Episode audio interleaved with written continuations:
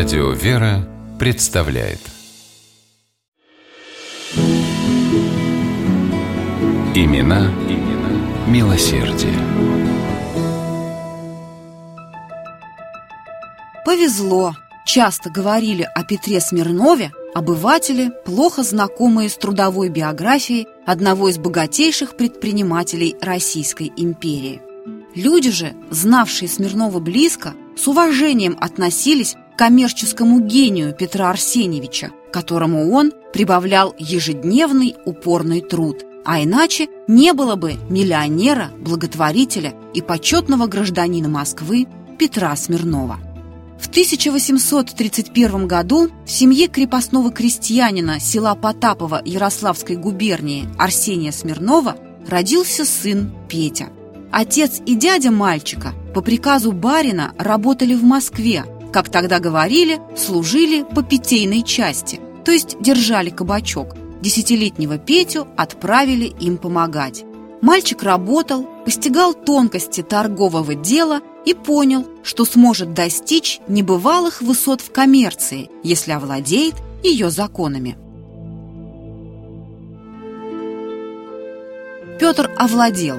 Сначала открыл свое дело по производству вин, очень скромное. Постепенно увеличивал объемы производства и расширял ассортимент. К слову, сам Смирнов никогда не притрагивался к спиртному. Уже через 15 лет Петр Арсеньевич владел огромным концерном, который завоевал даже западные рынки. Смирнов награждался золотыми медалями на международных выставках, получил право размещать изображение герба России на своей продукции. В 1886 году фирма стала поставщиком двора его императорского величества. Государственные награды украсили парадный сюртук Петра Арсеньевича, и среди них золотая медаль Андрея Первозванного, пожалованная предпринимателю лично императором Александром Третьим. Это было признанием и профессиональных заслуг, и человеческих качеств Петра Арсеньевича. А человеком он был порядочным, добрым, щедрым. В своем родном селе возвел храм, вложив 500 000 рублей в его строительство. Так Смирнов поддержал прекрасную русскую традицию. В те времена многие из тех, кто добился большого успеха в делах, стремились построить церковь на своей малой родине. Рабочие на предприятиях Смирнова жили в прекрасных условиях. Не было у них ни страшных бараков, ни ужасной тесноты и грязи. Петр Арсеньевич придерживался того мнения, что если рабочие будут плохо жить, то и трудиться станут так же. На одном только московском заводе Смирнова числилось 1500 сотрудников.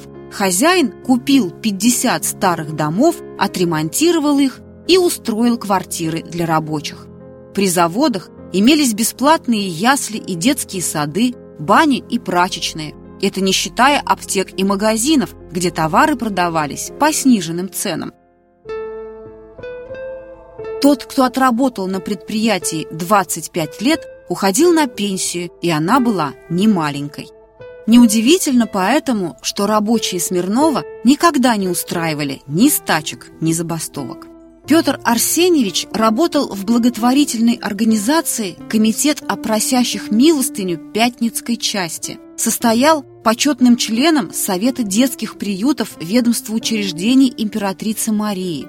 Александро-Мариинское женское училище регулярно получало от него помощь. Одно из зданий этого учебного заведения Смирнов выстроил на собственные средства. Помогал он и московским больницам, глазной и психиатрической. Финансировал попечительство о слепых, общество военных врачей, Иверскую общину сестер милосердия и множество других организаций, среди которых было даже общество пособия нуждающимся сибирякам и сибирячкам, обучающимся в учебных заведениях. Благотворитель делал крупные вклады в реставрацию кремлевских соборов, и сам служил старостой и псаломщиком Благовещенского и Верхоспасского соборов в Кремле. 12 декабря 1898 года Петр Смирнов скончался. Но даже умирая, он позаботился о тех, кто помогал ему держать на высоте марку крупнейшей в стране винокуренной империи. По завещанию Смирнова каждый его рабочий получил по 1000 рублей золотом.